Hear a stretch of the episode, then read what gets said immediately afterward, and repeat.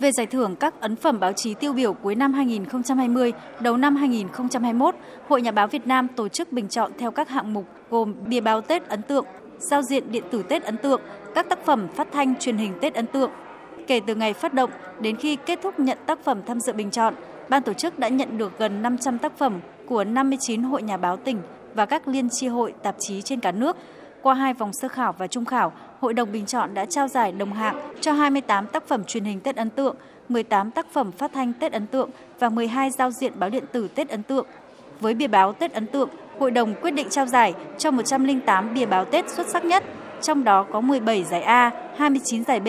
32 giải C và 30 giải khuyến khích. Đài Tiếng Nói Việt Nam có 13 ấn phẩm báo chí được trao giải ở các hạng mục. Về cuộc thi và triển lãm ảnh báo chí Việt Nam 2020, ban tổ chức đã nhận được hơn 800 tác phẩm tham dự qua các vòng thẩm định. Ban tổ chức đã lựa chọn được 11 tác phẩm xuất sắc nhất, đoạt giải cuộc thi ảnh báo chí Việt Nam 2020 và 73 tác phẩm ảnh được chọn triển lãm trong khuôn khổ Đại hội lần thứ 11 của Hội Nhà báo Việt Nam.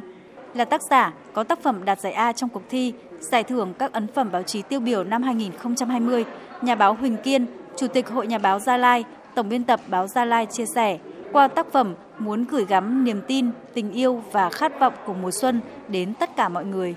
Cái ảnh báo chí là một cái bức ảnh ờ, tự nhiên, không có sự can thiệp, một cái bức ảnh về du lịch,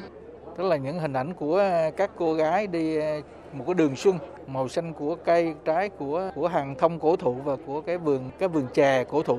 Hàng cây đó cũng rất lâu đời. Đây là một cái điểm ờ, du lịch nổi tiếng nghĩa là trong cái bối cảnh mùa xuân con người hòa trở về với thiên nhiên như thế tức là mùa xuân và khát vọng. Còn nhà báo Dương Thị Bảo Ngọc đại diện nhóm tác giả của kênh truyền hình VOV-TV Đài Tiếng Nói Việt Nam đạt giải thưởng phát thanh truyền hình ấn tượng năm 2021 với tác phẩm Đảng cho ta mùa xuân thì cho biết. Tôi rất là hãnh diện và vinh dự khi mà những cái công sức của một tập thể đã xây dựng nên một chương trình ca nhạc giao lưu chính luận uh, mừng Đảng, mừng Xuân đã được uh, Hội Nhà báo cũng như là công chúng đánh giá cao và ghi nhận. Đấy, hy vọng là uh, những cái giải thưởng sẽ tiếp tục đến với chính chúng tôi và với các đồng nghiệp. Dành thời gian tới xem triển lãm ảnh trong chiều nay, Thượng tá Nguyễn Duy Hiển, tạp chí Lịch sử quân sự, Viện Lịch sử Quân sự Việt Nam bày tỏ ấn tượng với những tác phẩm mang tính thời sự về những chủ đề phòng chống dịch, phòng chống thiên tai, bão lũ. Để có những bức ảnh giàu tính thời sự, đem đến cho người xem hình ảnh chân thật như thế, thì những người phóng viên cũng là những người chiến sĩ.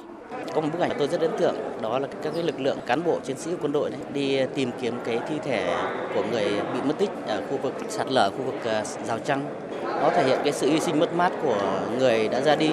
nhưng đồng thời là nó cũng thể hiện cái sự tình cảm của những người đang ở lại bên cạnh đó thì nó thể hiện cái tình nghĩa đồng chí đồng đội của các những người đang ờ, công tác ở trong lực lượng vũ trang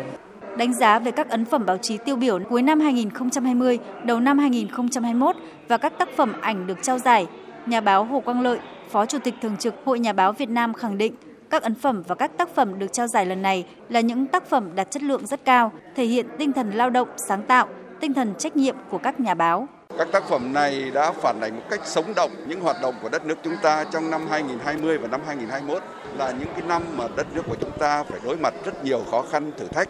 Các nhà báo của chúng ta ở trên tuyến đầu là đã có được những cái hình ảnh rất là sống động và từ đó có những cái chất liệu cho các tác phẩm báo chí và đã làm nên cái tác phẩm nói lay động lòng người ở một cái năm mà đầy thử thách. Thực sự báo chí đã hoàn thành tốt vai trò của mình đối với xã hội.